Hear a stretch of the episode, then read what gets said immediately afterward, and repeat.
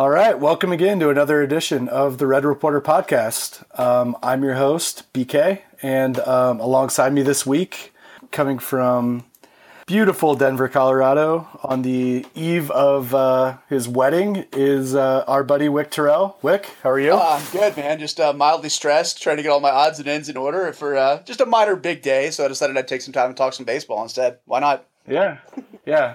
Good, good way to clear your mind. Oh, yeah, right? for sure.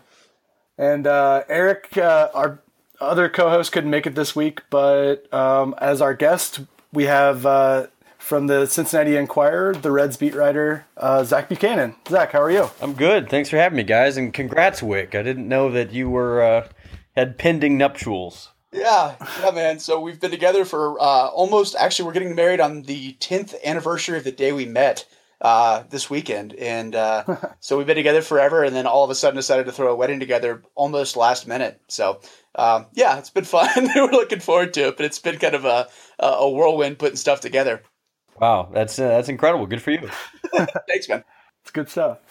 So uh, let's just start with this week. Um, you know, th- between the the previous podcast that we recorded, which was a week ago today, and then the podcast before that, which was seven months before that, um, you know, we're getting into a more regular rotation here. And as soon as we started podcasting, and the Reds actually made some news, so they uh, they traded Dan Straily to the Miami Marlins, um, received three prospects back, including um, the Marlins' number two prospect, Luis Castillo, and um, I, Isaiah White is, I think, in their top 10, close to the Yeah. end of the top 10, I think.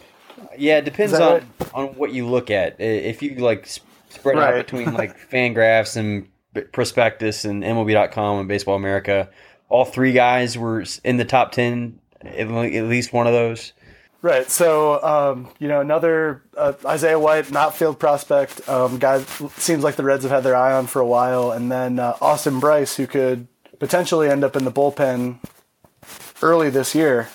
Um, so I, I just want to get uh, your thoughts on this, Zach. Um, you know, obviously you spoke to you spoke to Dan Straily right before he got traded. Just kind of go through you know the thought process there and uh, how that all went down.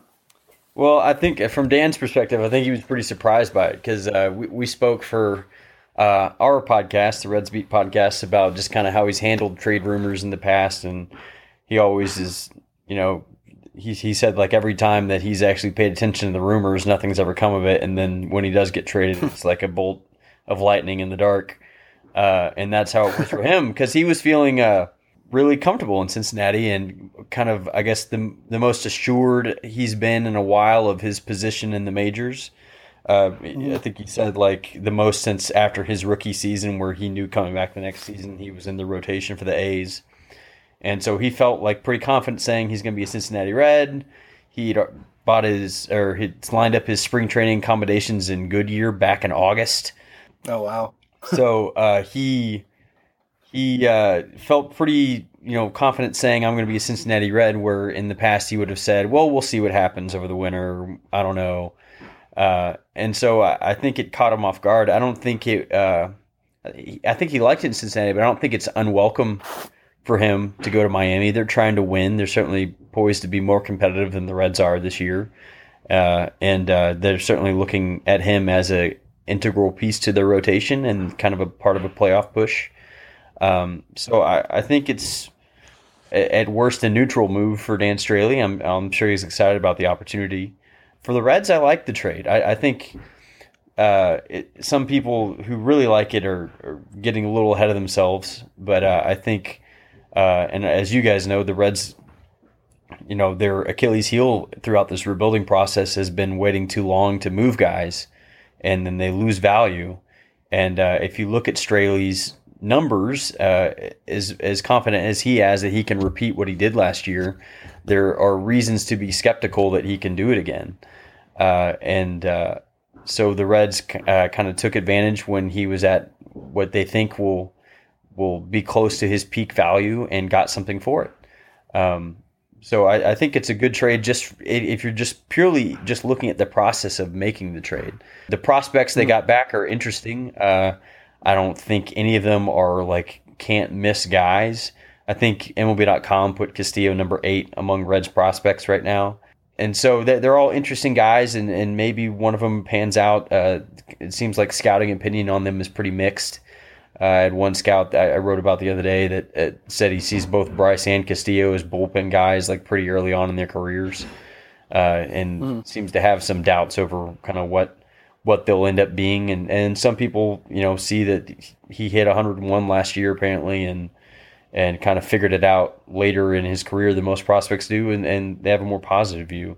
But I, I like the trade. It, it, puts the Reds in an interesting position in terms of what they do with the rotation this year, because uh, this all this winter and throughout the winter meetings, when Straily's name was floating up and DeSclafani's name was floating up in trade rumors, I I looked on it with a pretty big dose of skepticism, just because I, I figured they couldn't do without one of those guys, just because there were so many unanswered questions in terms of starting pitching. Uh, but right. apparently, the Marlins came up with a price where the Reds said, "You know what? We'll figure it out." And so it'll be interesting to see how much that affects the major league club this year if they can successfully put together a major league rotation that'll get through an entire season. Yeah. But uh, overall, I think it was a solid trade. Yeah, for the yeah. for the first time in a while, it seems like the Reds actually were asking for somebody and got them. It wasn't that they, you know, the rest of Major League Baseball looked up and said, "Okay, they've got till this deadline or till this next deadline to, to actually move the piece that they've got on the table. Uh, because, like you said, they got a chance to be proactive with this. And, you know, I think the cards really fell in their favor very, very well. Obviously, because Straily pitched so, so well last year for them. But also, he missed being a Super 2 by, what, three days, I think? Yeah. Um, and that, and that, that, that saved them, you know, by most projections, about three million bucks. And so keeping a guy like Straily, obviously, as they've emphasized that they're you know potentially looking to add a veteran to to help bolster that rotation. Um, it really did seem like everything went the Reds' way in this particular deal, and it wasn't that they were actively shopping him for the reasons that you mentioned, but it kind of seemed like they got a chance to ask for what they wanted, and when somebody finally said, "Sure, let's do that," uh, they were really in the upper hand in this. And so I think you know when I look at the the scouting reports and projections for the guys that got back. Obviously, there's uh, plenty of intrigue in all three of the guys. I think there's, like you mentioned, there's no sure thing, but there's a lot of potential upside in all three of them. So uh, I'm interested to, to to see how they play out probably more so than any of the trades that have happened in, in recent years. Uh, not necessarily because they're all such highly touted prospects, uh, but because the Reds had the option to go out and get them and say yes to something without really having their hand forced. And so uh, I, I, think I'll be watching them a little bit closer than I otherwise would, uh, just because they've obviously seen something in uh, at least one of those guys uh, that stood out enough for them to go ahead and pull the trigger on this deal.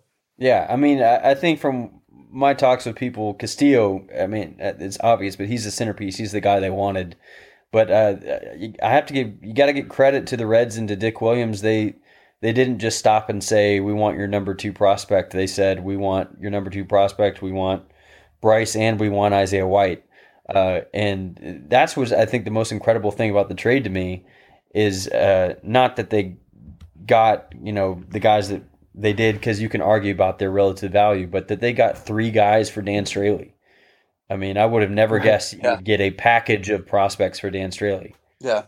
Yeah, I think I mean, going back to I I think it's, you know, really it's something that the Reds haven't done with these guys that they've had in the same position in years past. And I think that's something that, you know, it's kind of come back to, to kick them that they didn't take more risks with the guys that they you know got good seasons out of. You know, I think previously, you know, maybe maybe they keep him around and see what he's worth. You know, at the trade deadline, maybe they wait until you know next offseason to to unload him or you know keep him around for the next stretch run. And you know, I yeah, I, I totally agree that you know I think Dick Williams deserves a lot of credit in just having having the balls to make that trade. Yeah, you know, yeah. it's not something that we would have seen in the previous regime.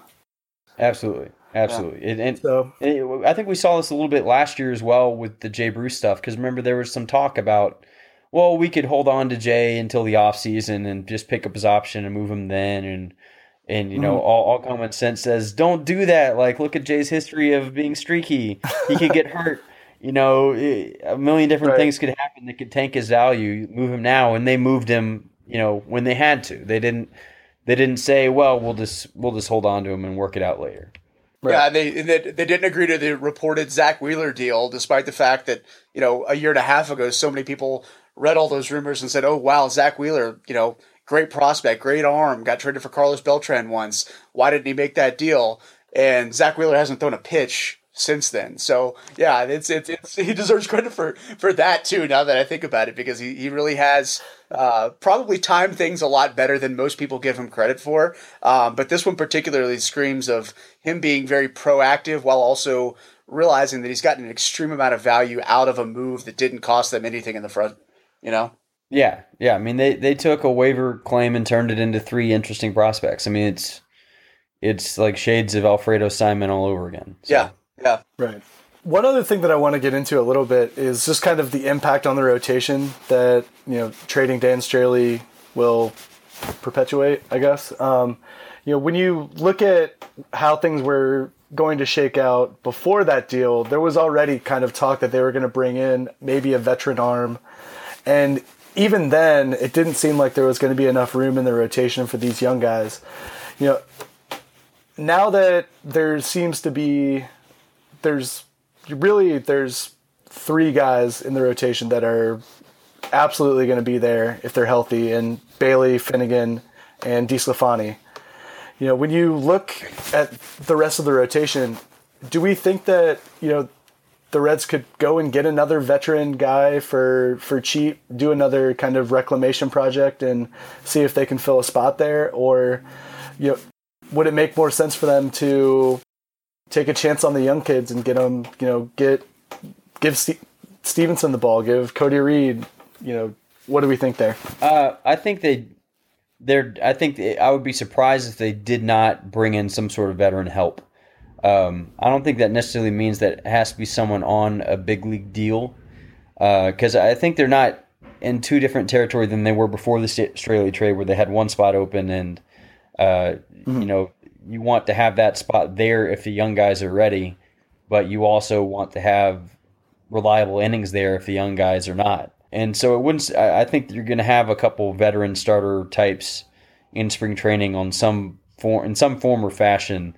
And I, I think it's even more likely now that you have two spots open because, I, I mean, if you look at those three guys in the rotation, I, I think Anthony DeSclafani is the one guy you feel pretty good about what you're going to get in terms of performance uh, when he's pitching, mm. but he's got the caveat of he's been injured each of the last two seasons. He hasn't pitched a full season. Brandon Finnegan had a really encouraging first season in the rotation, but that one season does not a track record make. And then Homer Bailey hasn't pitched a full season since 2013. I, I don't I don't really look at that core three and say each one of those guys is going to give me 200 innings, and uh, and so then you if you're going to get those last two spots to to Robert Stephenson or Cody Reed or Amir Garrett or anybody of that ilk, uh, I don't think you can say you're going to get 200 innings out of each of those final spots either. If they're going to one guy, that's that's a lot of innings to cover, and I think you need some reliability in there just to get through the season. I mean that you don't want the end of the 2015 season, you don't want the beginning of last season uh, where you're having to you know it's just a fire drill and you're bringing up anybody whose arm is attached to to try and get outs you, you need some reliability there so i definitely think you're going to see a veteran of some sort uh, in the mix for it at least yeah the whole reason they had dan straily in the first place is because 11 months ago or 12 months or 10 months ago sorry uh, when we thought that you know, Raisel Iglesias was the opening day starter and was going to hopefully get 170, 180 innings. And then DeSclafani behind him and Homer Bailey back in May. Uh, and none of none of those three scenarios really panned out. And suddenly Straily's available last minute to come in originally as a bullpen guy for the first week or two of the season uh, because those kind of guys are out there and available. And uh, you know, obviously, you hope that DeSclafani is going to have that build on his rookie season where he threw what like 180, 184 innings. Um, and be that 200 inning guy. But then beyond that, uh, uh, there's not a whole lot there, and I think that's going to kind of be the the um, how to describe it. The final piece of this Dan Straily trade is uh, if they go out and they sign a you know a Doug Fister or uh, somebody along that line to a even a the, an Alfredo Simon like deal where it's a, a, million and a half, two million bucks for next year, or bring in a guy on a minor league contract. Uh, how that person fits in going forward really kind of helps cement the decision to trade Straily that much more. And I think what the Reds looked up and said is, you know, if if 2017, which would be the last year before Straily would get expensive, uh, really doesn't matter that much in the standings, we'd rather take Luis Castillo and, and Brice uh, and Isaiah White and roll the dice on whoever we can get in a 2016 Dan Straily mode and see how he pans out more so than having Dan Straily and hoping he can replicate what he did last year. And I think that's a pretty good dice roll, all told, given where uh, this particular team is. I think that's kind of the right strategy. Uh, whether or not they can find the right guy and have it pan out even remotely close to how it did uh, with Straily, obviously, is, is, is left to be seen. But I'd love to count on those three guys that, that we've kind of penciled in as uh, the top three in the rotation. But uh, I got the feeling that, that right. Dick Williams is going to uh, ha- have his hand in the fire and come back with, with somebody, if for no other reason that there really are still a lot of uh, you know, at least name brand guys that are a little over the hill or coming off injuries that are still out there unsigned. There are, and what people need to remember is that I mean they rolled the dice last year, and this was the idea they had behind signing Alfredo Simon, but that went as, as bad as it could possibly go. Like, yeah. Like it, I mean, that was yeah. that went about as terribly as as it could. I mean, what what was it? The worst ERA ever for like at least fifty innings 50 or something innings, like that. Yeah. And like, I mean, it, it just has to go. You don't need to have Dan Straily again posting a three seven six ERA to get through the season.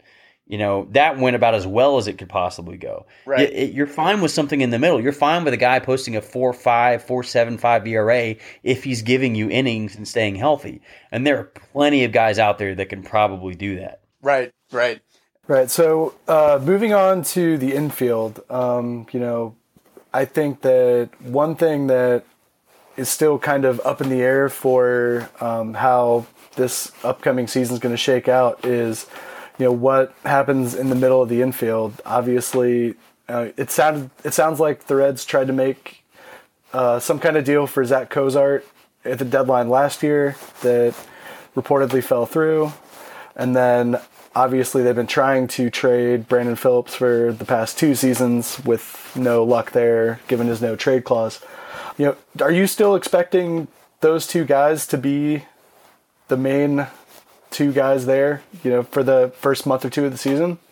I, I don't know about that. Um, I, I would expect Cozart to play more than Brandon Phillips. I mean, you've got to get Peraza and Dilson Herrera time because uh, they're going to be out of options at the big for 2018, and so they're going to have to play. Right. And so I think you're going to see them. They might not be up the entire year, all of them, but I think they're going to be up a lot, whether they go back and forth or alternate, whatever it is but they're going to play. And they the Reds have talked about that. And that means cutting into the time of Zack Cozart, and that means cutting into the time of Brandon Phillips. Uh, I, I, think it, it hurts Cozart's playing time less just because he still has trade value. The, the Reds just got unlucky that, that this offseason there are no teams that need a you know a, a shortstop on uh, like a four and a half million dollar deal for one year, which is basically what he's on, and it's just not you know, no one needs that right now. But if a shortstop gets hurt on a contender, then I'm sure the first person they think of is Zack Cozart. Because I don't think the Reds have like an, a, you know, abnormally high asking price for him. It's just that no one's asking about him right now. Um, but uh, that could change. And, and so he needs to play to keep his value up. I'm not sure what trade value Brandon Phillips would have now because now he has rejected three deals in the last two seasons or two off seasons. Uh, his mm. performance has declined. He's he's not a terrible second baseman. He he still has value as a player, but for fourteen million dollars, uh, I mean, I'm sure the Reds would have to eat almost all of it. Plus, you have to get to the hurdle of would he agree to it, uh, and it, it's that's just a lot. I can't see why a team would even go down the road with it unless they knew he would okay the deal. It just would seem like such a waste of time. And yeah. if he's got no value on the field to the Reds and he's got no trade value, I'm not sure what reason there is to to play him any significant time unless they're just trying to end the relationship on good terms so they can induct him into the Reds Hall of Fame in a few years. It's just uh, for if you're looking at the future of the Reds and what's good for the Reds in the future on the field, playing Brandon Phillips like every game as a starter doesn't make much sense uh, which is unfortunate because he's turned in a great career for the Reds. He's been a great player for the Reds, and it'd be really sad if the relationship ended like this. But I mean, that that's a riddle they're going to have to figure out how to accommodate all four of these guys. Um, because I mean, Bryan Price does believe some in in, in the fact in the idea that uh, certain veteran players have earned a certain amount of deference because of their veteran status, uh, and and that applies to Brandon Phillips. So it, I don't know how it's going to play out. It's going to be fascinating. It's easily for me the the biggest storyline of spring training. Uh, my, my question when I heard you say that is, and you said between these four guys, which which it, it primarily is, but the question I'd have for you is, um, where where do you get the uh, impression the Reds are with Eugenio Suarez at this point, who obviously spent the bulk of last year at third base, but came up at not just as a shortstop, but as a pretty widely regarded decent prospect as a shortstop. Um, obviously, he struggled a little bit with the glove when he was there in his first year, but he hit extremely well there. Do you think he is a third baseman for good now in their eyes, or is he still somebody that might potentially play his way uh, a little bit around the diamond ha- as these dominoes fall over the, the next coming years? Uh, I don't think he's a third baseman full stop. Uh, I think he, towards the second half of last year, he really kind of, the position clicked for him and I think he's still in your opening day lineup uh, next year uh, or this coming season, I guess. Just I, I, he's done enough in his two and a half seasons or whatever it was with the Reds to, to earn that opportunity. But obviously, Nick Senzel is probably going to be your third baseman at some point. So I do think Eugenio is a guy that could play a lot of different places. I don't see him moving back to shortstop unless Peraza is a failure there, and then Alfredo uh, Rodriguez is a failure there, and you know they they've just struck out on all these guys they brought in. Um, but maybe he's uh, plays fills a gap at second base if there's no second baseman that works out. Maybe he plays in the outfield somewhere. If you know they don't seem to have a lot of like for sure answers in the outfield if you're looking two three seasons down the road. And obviously he has to hit to keep getting these opportunities. But I, I think there are a lot of different places he could play. Yeah, I agree completely. I mean, I look up at a guy who obviously has a, a 20 home run season under his belt. He's got a track record in the minors that suggests he could be a, uh, you know, a, at least a 330, 340 on base percentage guy. And you, know, you, you put those two offensive statistics, which you got with a guy who has a glove that can potentially at least play decently at shortstop, or if you trust the metrics over the last half of the season last year, uh, be a plus defender at third base. And, uh, that's that's that's a valuable guy. I mean, especially before he hits arbitration, that's that's potentially a three, three and a half, four win player if everything clicks and he plays a full season. So, you know, I, as much as I love talking about Dilson Herrera and Jose Peraza and how that's kind of the future of the infield. I look over at Suarez every now and then. I'm like, wait a minute, he's he's actually proven himself pretty well in his uh, initial big league career. He's still young. I think he's what, just he's still 25 years old. And um, while I'm obviously interested to see how uh, uh, the, the shortstop and second play out, I feel like he's somebody who just kind of silently has been there and might just play his way into helping decide how the rest of the infield sorts itself out too. That's possible, but I, I would also say that it's you know if if all these other players click into place around him and you, you, you figure out that you already have the outfielders you need, you've got the middle infielders you need, and then Senzel's coming up at third. Uh, I wouldn't be surprised if if Eugenio produces like people hope if he's suddenly a, a hot trade block item. So that's a good, um, very good I point. Think the, very good point. Yeah. The the future uh, he has a million infinite different futures that could play out for Eugenio Suarez. Yeah, that's a good way to put it. So uh, going into spring training, the other kind of position battle that the Reds have at this point is catcher. Um, you know, I think they've said at this point that Devin Mesoraco is going to get a chance to be the starter there again. You know, he's on a much bigger deal than Tucker Barnhart is, but Tucker Barnhart came in and played pretty well last season. Zach, is there any indication as far as you know how that's going to shake out, or you know have they kind of showed their hand there at all yet? I don't know that they've showed their hand, but I, th- I think if Devin's healthy, he's going to play. Uh, I don't think he's mm-hmm. going to catch five games out of six or anything. I think they're going to uh, operate with some sort of uh, protection in place just because of his injury history. But uh, I mean, if you're paying a guy seven and a half million dollars and then twelve and a half next year or whatever it is, he's got to play. He's got to have the opportunity to recoup some of that value, whether it's to be part of this team in the future or if if it's to suddenly be flipped once he's established his value to to further the rebuild. I guess so he, he's going to play. But I also think Tucker Barnhart plays. I don't think Tucker is relegated to like a a, a pure backup role. I think it's going to be more of a timeshare that's probably split more in in Devin's favor if if he's healthy. But uh, I think both are deserving of opportunities. But uh, yeah, but I don't. I also don't think either has can take anything for granted going into camp. Uh, uh, mm-hmm. Tucker had a nice season last year. He's great with the pitchers and calling games and blocking. But both he and Devin Mesoraco don't grade very well when it comes to like pitch framing. Um, and I don't know if the, the front office will start to value that more than they have.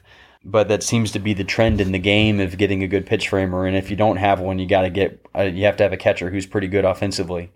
But uh, it, will be interesting to see how that plays out. But I think you're going to see plenty of both of them this year. Right. Is there? Um, yeah, I know that there was some talk at the beginning of last year that you know Devin could see some time in the outfield. Is that is that still a possibility? Do you think? I think that's that, was that just kind of that's only a possibility if he can't catch if he physically cannot right. catch it. I, I, think that's the only way you see that that situation come to pass. Yeah, I, I think the uh, the the free agent catchers and all of their agents across the league are probably as interested about how Devin Mesoraco is right now as most every Reds fan is too, because it kind of puts the Reds in a in a difficult position. I know they've kicked around at least publicly the concept of signing another veteran catcher to bring into spring training.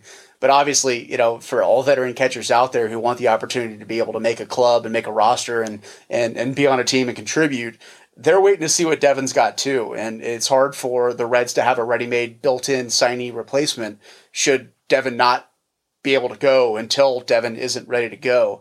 And so that's that's kind of uh, pinched their hands at least a little bit. I know they brought in, I guess, Rob Brantley and Shawn Zarraga, I think, uh, are both guys that are non-roster invitees that are catchers. But one guy I'm kind of interested to see what they do with is uh, is Chad Wallach, who I kind of thought they might add to the uh, the roster before the Rule Five draft, if for no other reason than he kind of is that next guy on the the, the organizational depth chart at catcher, and he didn't play a full year last year, but he had a you know a very impressive on base percentage uh, at Double A when he played, which means based on how things are shaking out, barring a, another addition, he kind of profiles as that guy who's going to be the Louisville catcher.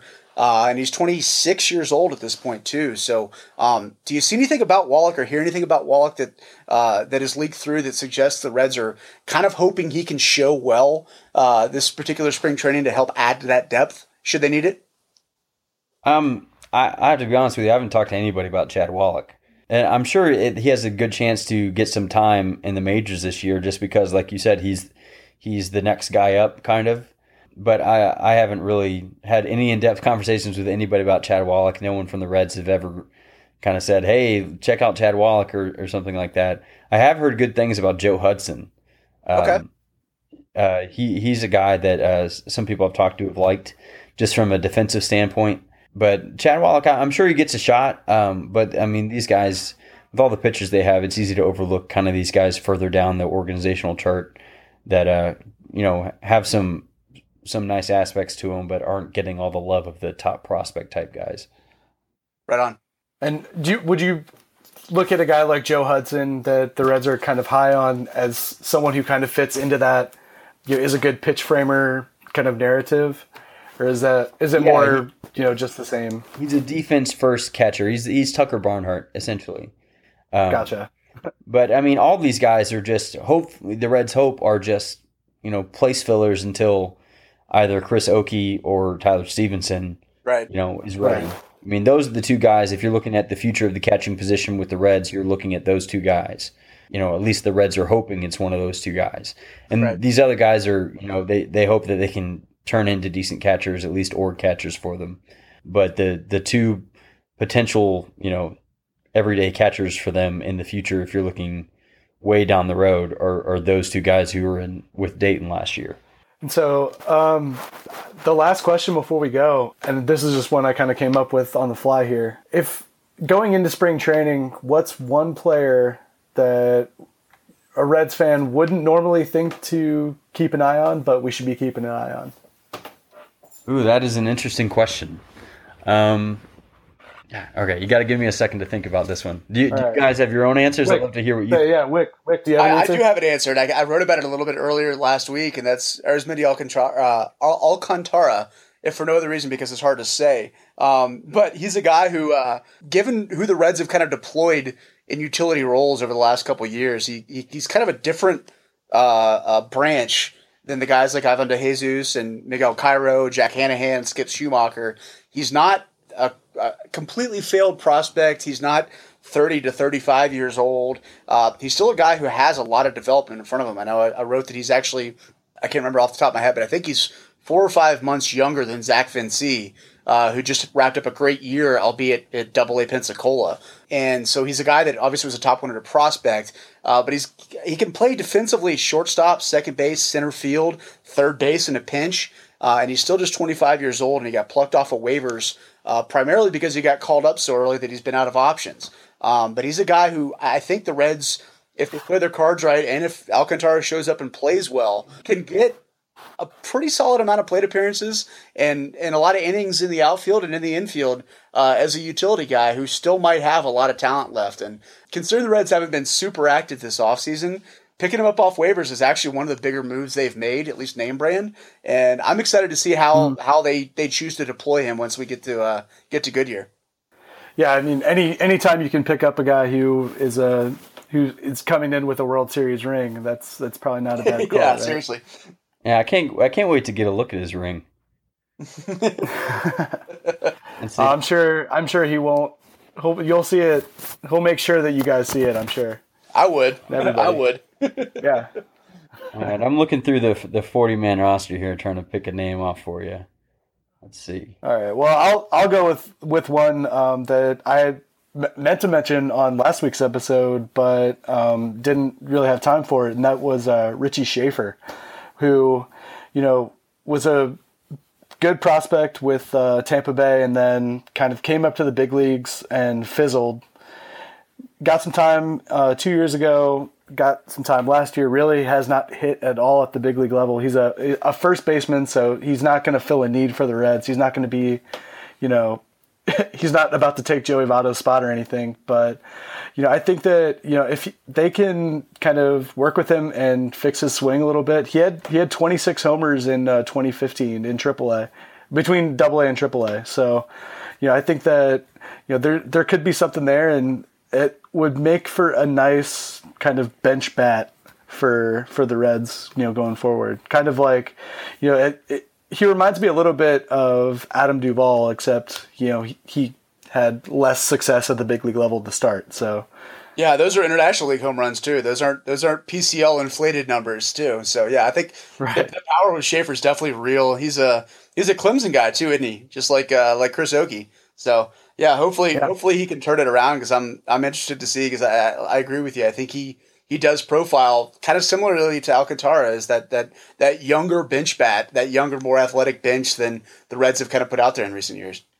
All right, th- th- this is a guy who's not going to be on the Reds next season and may never be on the Reds, but I think he's an interesting guy to watch anyway. Is Gabby Guerrero? Um, he Oh, he yeah. has Yeah. not been a good player the last couple seasons, but he is still young and he's got the right genes. I mean, he's Vlad Guerrero's nephew, I believe. And uh, I mean, he's Right. got the physical tools. And I, the the, the Diamondbacks traded for him uh, my last season covering them, and so I never I never got to actually see him play. I, I kind of missed that spring training, which was last spring training, his first with with the Diamondbacks. And I, I- I'm I'm interested to kind of see what he looks like because he's supposed to have you know all the physical tools necessary to really be a stud, and he just has not figured out you know how to hit consistently. Right. Um, and who knows if the Reds Right. will unlock that for him? But uh, he's he's got so much to work with that I, I'm interested to look at him.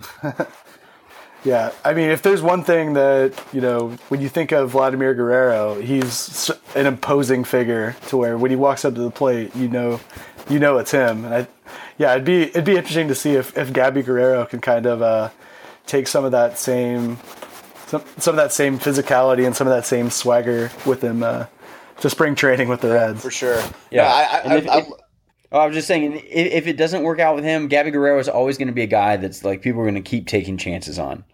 because of of, Right. of that pedigree. It's like a guy who throws high 90s like JC Ramirez, who like ended up on what is like his eighth or ninth team last year after he got cut loose by the Reds. Uh, like it, guys are going to keep taking chances on guys like that because maybe maybe you'll be the one that that figures them out. Yeah, I was So, just uh, about. To, I was about to say I'm. I love the move because of that exact same reason. That you know that's that's the exact kind of move that the, the Reds should be making right now. Because if they happen to be the one team that gets him when it clicks, that's it was a low cost, nothing maneuver uh, to bring him in on the roster, bring him into camp, and uh, and give him the shot. Because I think the tools are definitely there. And if it happens to just click underneath, you know, their their tutelage, that's that's a no brainer. Um, and so I was really excited to see that they brought him in. Certainly. So uh, with that, I think we're just going to wrap this up. So um, you know, make sure to come check us out at Red Reporter. Uh, we do have the iTunes feed fixed, so um, make sure to uh, subscribe on iTunes. Go find uh, Zach on Twitter. Zach, what's remind me of your Twitter handle? I, I At, don't have it up. at Zach ENQ. Right. So Zach ENQ Yeah. and uh, with Zach with an H, not like Zack An H, Cozart. so spell Zach correctly. You know, I, I'll- I, I need to tell this about Zack Cozart.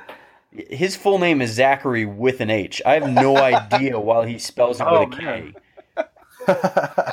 he has no excuse.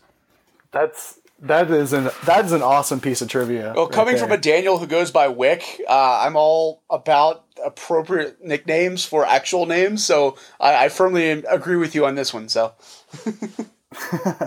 Yeah, so so uh, Zach spelled correctly. We can just say that. Like, there if you, you can't figure it out, you don't deserve to follow me. There you go. Perfect. and uh, make sure to read his stuff at the Enquirer. I'm sure you're you'll be in you'll be in uh, Arizona for most of, if not all of spring training, right? Be there all seven weeks. nice. Oh man, Nice. Ah, it's fun. So uh, make sure to check out his stuff. Um, follow us on Twitter at Red Reporter, and uh, we will see you next time.